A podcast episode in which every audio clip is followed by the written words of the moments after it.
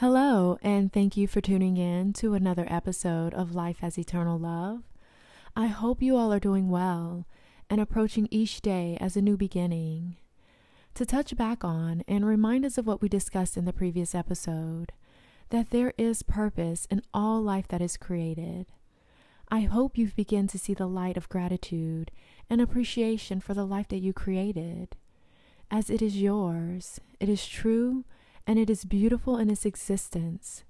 And even though it is not in this physical world, and I know that alone does cause us deep pain, it is still a perfect creation of love, and that love will carry you through every step of this healing journey. So let's continue to move forward and dive into the spiritual nature of our pregnancy. The very moment we become pregnant, when we become connected to this child, and many would argue, when does this connection actually happen? And I know for myself, it began before I even realized I was pregnant. Through this connection, as a mother, we instantly take on the responsibility for this life. Responsible for this child that brings so much to us in such a short amount of time. And when we have a spiritual birth, we often see that it is our child that we have lost, that we are no longer supporting and sharing in the creation of life with. We feel as though we have failed in this process, failed not only our child, but ourselves. And this is a common feeling that comes with our child not being born to full term. But as much as we perceive our child's life being our responsibility to create, we have to realize that our children exist as their own creation before they are conceived in us. This spiritual understanding can help release the guilt and any responsibility that you may carry after your spiritual birth. In spirit, we have to realize that all souls come from a reality in which they are already experiencing a form of being. They are operating as their own existence, and each soul comes to have this human experience in whatever capacity it is destined to be. This applies not just to our spiritual birth, but to us as well, as we also have come here to live out our own destined paths, our own life experiences through the same channel. Every soul comes from an existence that is divine and beyond the physical world we see. And it requires us to recognize its own purpose of life. And it is not in our control for it to come into this physical world if that is not what it was destined for. So we must be open minded and aware of this reality of our spiritual existence and our physical lives, and both serve an invaluable purpose in however they are created. And this experience happens too often and to too many women for us to be imperceptive to the idea that all life that is created actually requires a physical life to fulfill its purpose. A soul can come to simply experience months or even weeks of being here. Within those moments, it can experience the oneness of love and being human through you and serve a purpose that does not require a physical life to live out. So we have to honor and respect this experience for what it is and also what it was not. We cannot allow ourselves to carry the weight of this birth to solely be our responsibility because it is our bodies that is being used to create life. There is much more beyond that is happening that we cannot see that affects every life that comes to this earth.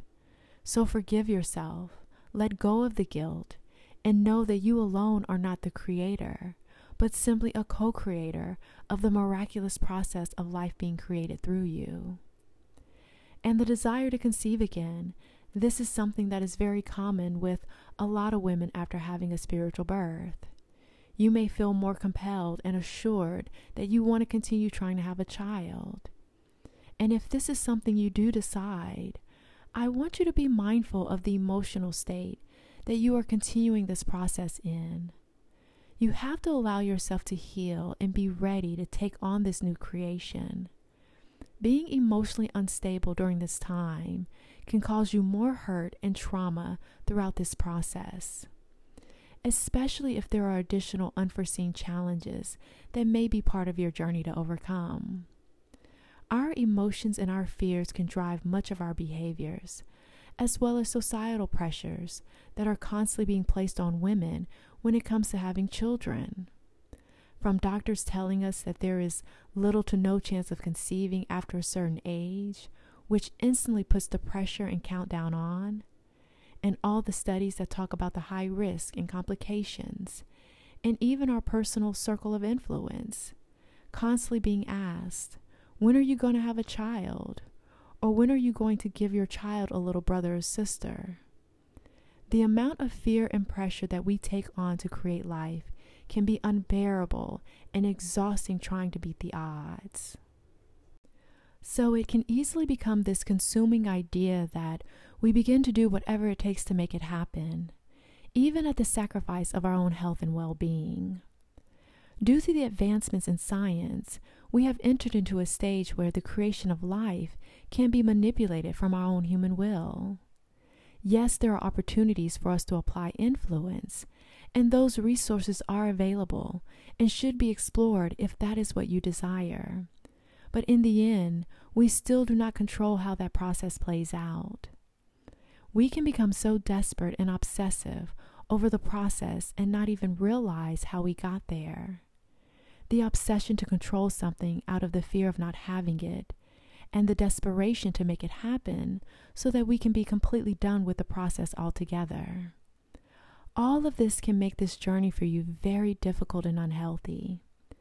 Just because your body can conceive again does not necessarily mean you are emotionally and mentally ready to. So, as you move forward, be honest with yourself and where you are, and be honest with others. If you need more time, then take all the time you need to ensure that you are truly ready and that you are conceiving this child in your most healthiest state possible. Finding that balance is key. Do what you can, but also allow the process to be free to create as it is destined to be. And know that you don't have to take it all on at once and succumb to the pressure that it all falls on you to do so. Give yourself time to find that natural balance to conceiving, a balance that leaves you empowered in your own abilities, but also empowered to trust the process to naturally be. As much as we think we know what we want, we sometimes do not truly know what is best.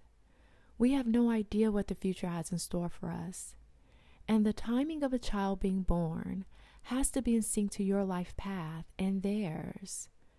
Trust the divine to create life in the perfect timing that is best for you both. The possibility of any life created lies in seconds of timing. Every person here on earth was set with the stars being perfectly aligned to the actual month, day, and year we are born. All life created comes in this universal synchronicity of perfect timing.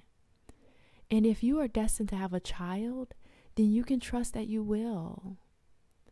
I say all of this so that you can remove any guilt that you may carry, any responsibility that you feel that caused this to happen to you to free yourself from the pressure to try to control something that is impossible to. To trust in the timing of life and to know that even in the life you created, there was life lived and exchanged through you. I also want to remind you to sign up for one of our support groups or a one on one session on ronniehopkins.com. And once again, thank you for listening.